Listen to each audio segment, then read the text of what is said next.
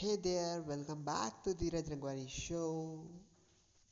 नहीं सबसे best investment यही है कि अगर आप किसी अपने दिमाग में कुछ चीज़ों के ऊपर इन्वेस्ट कर रहे हो यानी कि आप एक टाइम पे कोई आदमी आपसे पैसा लेके जा सकता है आपसे कुछ भी लेके जा सकता है लेकिन आपके जो दिमाग में आपने नॉलेज फ़ीड किया है स्किल्स एक्वायर किए वो आपसे कोई चुरा नहीं सकता है वो आपकी पर्सनल वो उस चीज़ के आप खुद ओनर होते हो तो अगर आप उसमें इन्वेस्ट कर रहे हो यंग एज में तो फ्यूचर में आप बॉस डेफिनेटली मल्टी मिलियनर बनने वाले मल्टी मिलियनर भी छोड़ दो, लेकिन एक ऐसी लाइफ जीने वाले हो जो कहीं दूसरों लोगों से अच्छी हो।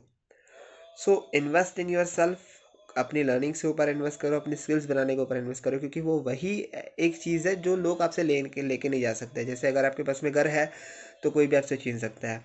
आपके पास में पैसा है तो वो छीना जा सकता है।